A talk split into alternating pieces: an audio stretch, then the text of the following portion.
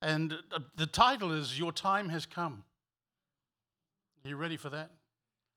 Your time has come. And just to hear the journey that you're setting out on is quite exciting, actually, to plant a work in a place like that is amazing. And God bless you, and I trust that this speaks to you this morning. Father, we thank you for every single one that's gathered here right now, that, Lord, you're looking down and you're touching each one. You're more than looking down, you're looking from the inside out. From the inside out, because wherever we go, we take him with us. And Lord, we thank you, Spirit of the living God. I thank you for your anointing. I thank you for the words that you've given me to speak, and I pray that they touch every single heart, that they leave this place more challenged, changed, in Jesus' name. Amen. Acts 2 and verses 1-4. I'm just going to read. And when the day of Pentecost came, they were all together in one place. We're all together in one place, Tosin. Isn't that good? Suddenly, a sound like the blowing of a violent wind came from heaven and filled the whole house where they were sitting. They saw what seemed to be tongues of fire that separated and came to rest on each of them. All of them were filled with the Spirit and began to speak in other tongues as the Spirit enabled them. Excuse me. The Holy Spirit swept into the lives of the disciples, empowering them with the courage to proclaim the good news without fear. Isn't that amazing? The disciples were, right at that moment, transformed from a worried and frightened lot to courageous proclaimers of the gospel. At the conclusion of the book of Luke, we find the disciples behind a locked door. When Jesus appeared to them after the resurrection, they were holed up not knowing what to expect. After the crucifixion, they were frightened that they too might suffer the same fate. And I guess that's quite reasonable. Rome could have been a brutal place, especially when it wanted to crush a potential uprising. Therefore, it seemed logical for them to fear what might happen. However, something dramatically changes in the book of Acts. Wow, that's amazing. You know, we're entering a season now, and as I've been waiting on the Holy Spirit at the end of the year and at the beginning of 2024, I've asked him, what is it that you're beginning to emphasize through our ministry for 2024. And he said there is a rise in the depth and the breadth and the speed of the river. And there is a Holy Ghost river that's beginning to flood the church in a way that we've not seen before. And it may not be necessarily seen on the surface, but in the realm of the Spirit, there's some changes that are taking place. And it's exciting when I begin to talk to people. You know, for decades, the conservative evangelical church has focused on tradition and sentimentality. And unfortunately, this has dominated Christian thinking and behavior, even to a lesser or greater degree in so-called Pentecostal churches. And my challenge to Pentecostal churches is become Pentecostal. You can call yourself Pentecostal, but are you? I'm not talking about this church, okay? This is other places. But are you representing Pentecost? There is an awakening focused on the power of the Holy Spirit that we need to take hold of. This new awakening is pushing the church forward into an uncomfortable future. I thought I'd just get that in first. Is that all right? But a future worth striving toward. It's not going to be comfortable, folks. But he doesn't want you to be comfortable. He wants you to be radical. He wants you to be able to go into places that you've never been before in the power of the Spirit, to demonstrate the power of the Spirit, to see miracles, to see the Spirit poured out on people that have no knowledge of Jesus. You know, the Holy Spirit is once again flowing into and through the lives and voices of emerging apostles and prophets like a river that cannot be stopped. It's beginning to sound like the day of Pentecost all over again, when the disciples emerged from the shadows to walk in the power of God, proclaim the gospel in boldness, and manifest heaven on earth. And I think the people in the region that Alana and Pablo are going to are in for a shock. They're in for something that they've never experienced before. You know, we experience it on a daily basis. We hear the word of God every single day. We pray every single day. We fast every single...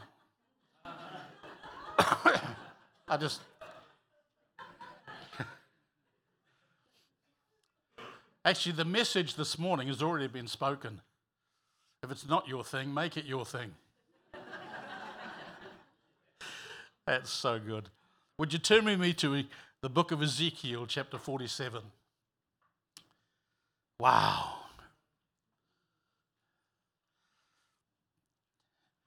Now, we hear quite often, you know, church, wake up. Wake up. And the question that most people have is, to what?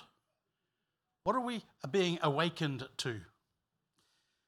Well, we're being awakened to change. What have I said? Oh, my Jesus. Ezekiel 47, and starting at verse 3. When the man went toward the east with a measuring line in his hand, he measured 1,000 cubits, and he led me through the water that was ankle deep. You know, ankle deep water, you watch kids paddling around in ankle deep water. It's so much fun, isn't it? And it's safe. And unfortunately, there are too many people today who are paddling around in the shallows where it's fun and it's safe. But the change is coming where you're going to have to do something about that. Again, he measured 1,000 cubits and led me through the water, water that was knee deep. Again, he measured 1,000 cubits and led me through the water, reaching the hips. Now, knee deep water is okay. You're still able to navigate with relative comfort and ease. And you're going, oh, look at this, right up to my knees. I got water right up to my knees. Oh dear. But when we strike hip deep, things really start to get interesting. When we see a river flowing and we're trying to wade across, and starts out fun, safe, get up to my knees and I can still navigate. But then as we go in a little bit deeper, we start getting to, we're hip deep. Oh, it starts to get a little bit difficult to move in our own strength because the river is resisting our efforts. The river is resisting our efforts. And the deeper we go into the river, what we discover is that we're not able to control things. Isn't that amazing? We're not able to control the movements that we are making. The river is resisting our efforts. And it says here again, he measured 1,000 cubits, and it was the river that I could not pass through. For the water had risen, enough water to swim in, a river that could not be crossed by wading. That's the point of no return. And that is the point where Hope Northern Hills and every other Bible-believing church, and even this new church that Pablo and Alana are going to be planting, it's not going to be within their control. Pablo has already said this, if it's not Holy Ghost, it's not going to happen. If it's not Holy Spirit, it's not going to happen.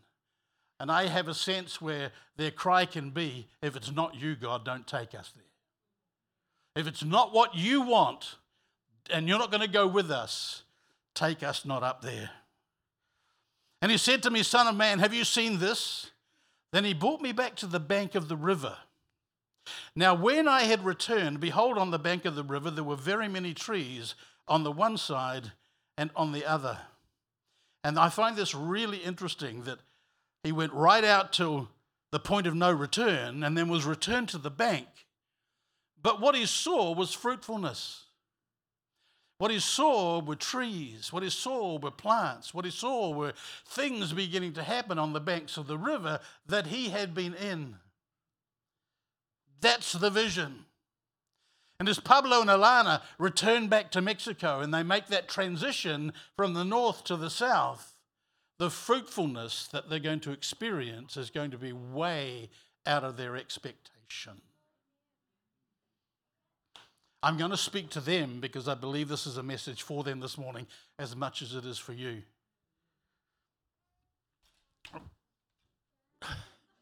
Shaka barusendo. Wonderful. Pablo and Alana, this is a time of fruitfulness that you're coming into.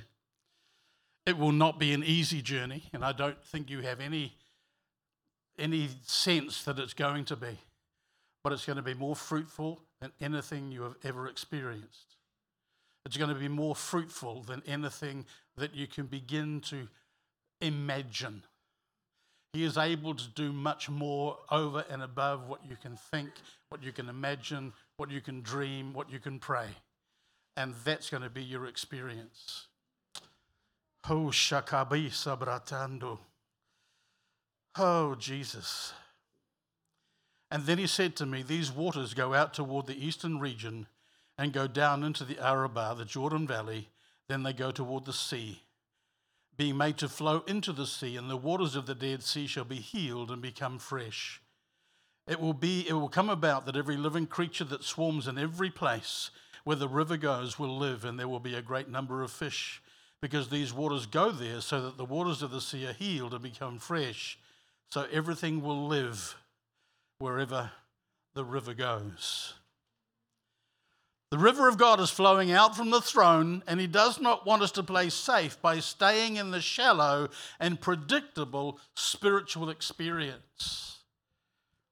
He wants us to plunge deeper into the river of God so that we can see and live out of the supernatural life that he has intended for us. We're not born again to live a natural life. We're born again to live a supernatural life. As Ezekiel gazed upon the river, what started as a stream from below the threshold of the temple became a raging river as it flowed. Each stage of growth of the river reveals the level of supernatural encounters available to us. I'm just going to share 3 points. Ankle deep, knee deep, hip deep, or water to swim in. Now that's 4, but you choose what you want to do. The very important question is, do you want ankle deep? Are you happy? Do you want knee deep? Do you want hip deep, or water to swim in? That's a very, very important question that you need to ask yourself this morning, and you need the answer before you leave this place. Ezekiel reached a place in the river that was impossible to stand in. Water this deep has definite effects on those who are in it. And there are 3 that I want to just share with you this morning so that you can not only contemplate the answer, but answer the question for yourself. And the first definite effect is called surrender. Surrender. At this point, you've completely surrendered to the power and the direction of the river.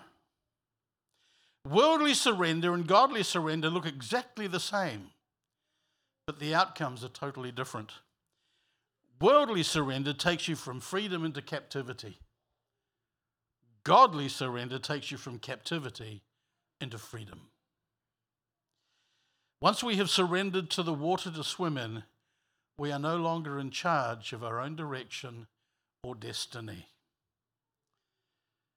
And once these 2, who are heading back to the southern parts of Mexico, have had to make that choice, we're not in charge.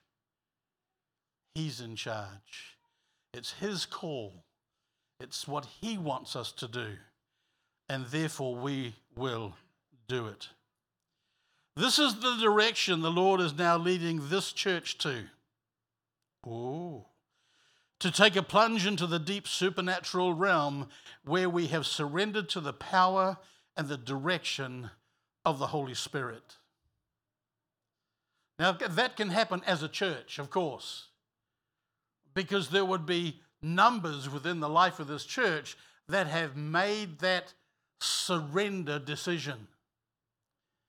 But then it's up to each and every one of us individually to get on board with that, so that the level of corporate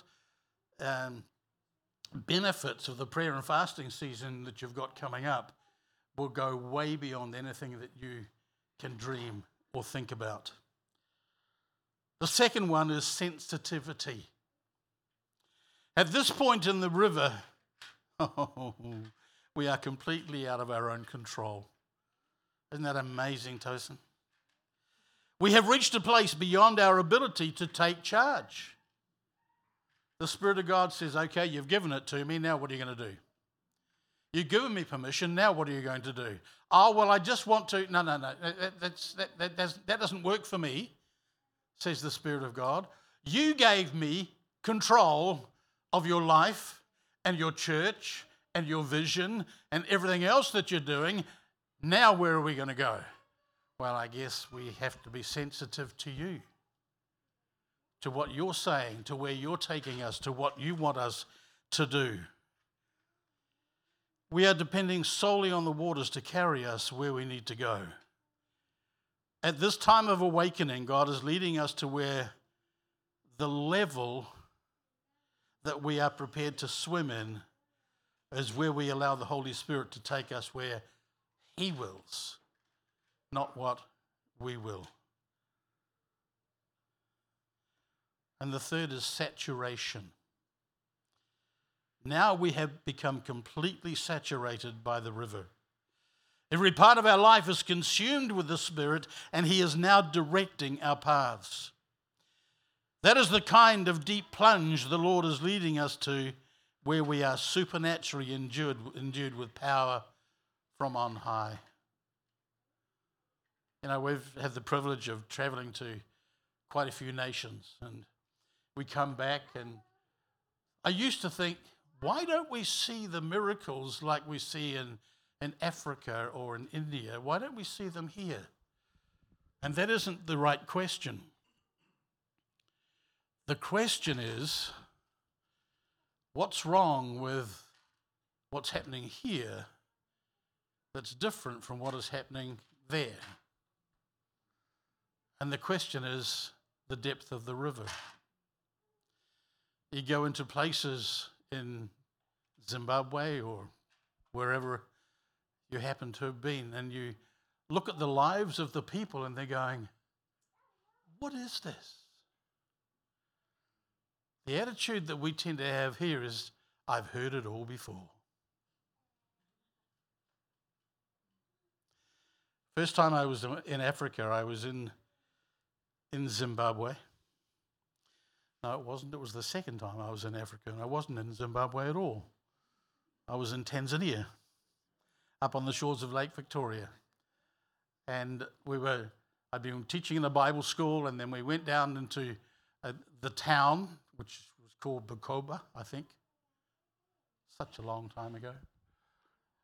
And we were holding meetings in a town square, if you could call it that, because the church wasn't big enough. It only held about 30 people, and we started with 20.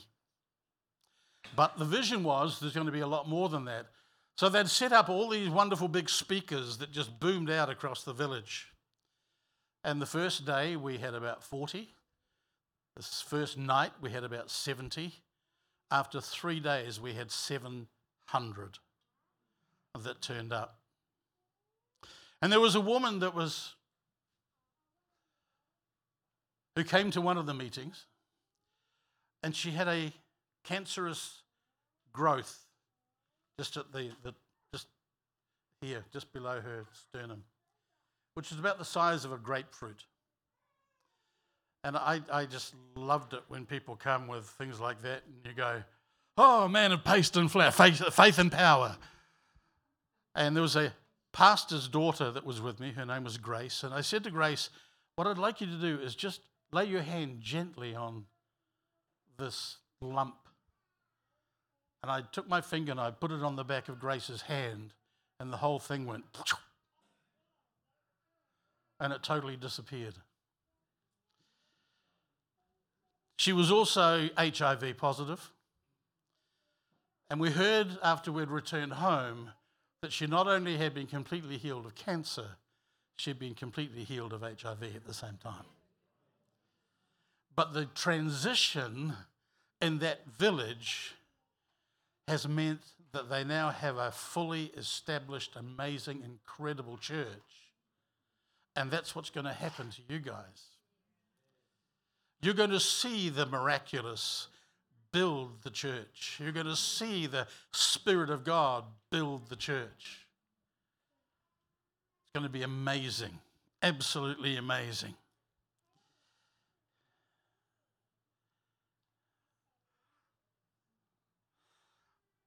I'm speaking to you all, is that all right? But I want to speak specifically to Pablo and Alana. Listen carefully, I'm about to do a new thing. I know you know that. Isaiah 43 says, do not earnestly remember the former things, neither consider the things of old. Anything in your experience up until now will not work where you're going. Things that you have learned will not be of any great value because it's going to show you and lead you and teach you in a new way. Listen carefully. I am about to do a new thing. Now it will spring forth. Will you not be aware of it? I will even put a road in the wilderness, rivers in the desert. In this season, God is about to do something new. And he is taking his people into a new place. A place of purpose, promise, and possession. The challenge is for every single one of us is this. But Lord, you are offending my mind. What you are talking about doesn't compute. I can't get my head around that stuff. And you know, I love it when God offends our natural mind. Because it means that he's actually starting to get through to us. There have been many instructions God has led me in that have offended my mind, but because I had intimacy, I knew it was the Lord speaking, even though my mind was doing backflips. And it happens, doesn't it? In this season, God may do things in unconventional ways, and his ways will always offend religious paradigms, things that we have got stuck in our ways. Well, it worked last year. I'm sure it's going to work this year. No. Because he's doing something completely different. You know, I love the word authenticity. I love people who are authentic. Authenticity will always challenge the fake. Authenticity threatens the counterfeit expressions of his heart, and yes, there are counterfeit expressions of the heart of God. Authenticity challenges that traditional mindset. Listen to when Jesus offended the Pharisees. Great language. Authenticity breaks down the effects of tradition, sentimentality, and religion. And authenticity is the true expression of the heart of the Father. Wow. Okay, there are three things I'm going to finish on. And this is about the times and the seasons that Northern Hills is in right now, but it's also the time and the season that Alana and Pablo are in right now. We can take this from 2 Chronicles 20 and 15 to 20, and I'll just quickly read it. How are we going for time? Are we doing all right? Cool. 2 Chronicles 20, starting at verse 15. And he said, listen, all of you Judah and inhabitants of Jerusalem, and you, King Jehoshaphat. Thus says the Lord to you, do not be afraid nor dismayed because of this great multitude, for the battle is not yours, but it's God's. Tomorrow go down against them. They will surely come up by the ascent of Ziz, and you will find them at the end of the brook before the wilderness of Jeruel. You will not need to fight in this battle. Position yourselves, stand still, and see the salvation of the Lord who is with you. O Judah and Jerusalem, do not fear or be dismayed. Tomorrow go out against them, for the Lord is with you. And Jehoshaphat bowed his head with his face to the ground, and all Judah and the inhabitants of Jerusalem bowed before the Lord, worshipping the Lord. Then the Levites of the children of the Kohathites and of the children of the Korahites stood up to praise the Lord God of Israel with voices loud and high. So they rose early in the morning and went out into the wilderness of Tekoa. And as they went out, Jehoshaphat stood and said, Hear me, O Judah, and you inhabitants of Jerusalem. Believe in the Lord your God, and you shall be established. Believe his prophets, and you shall prosper. As the enemies of God's people approached, God raised up a voice to remind the people through the prophet Jehaziel, whose name means God sees. God instructed the people to do three things. The first was reposition. Pablo and Alana, you're being repositioned. In 2 Chronicles 20:17, it says, You will not need to fight in this battle. Position yourselves, stand still and see the salvation of the Lord who is with you. O Judah and Jerusalem, do not fear or be dismayed. Tomorrow go out against them, for the Lord is with you. And the Lord is in the process of repositioning his body. There are many people who are being repositioned throughout this nation and the nations of the world for the purposes of God.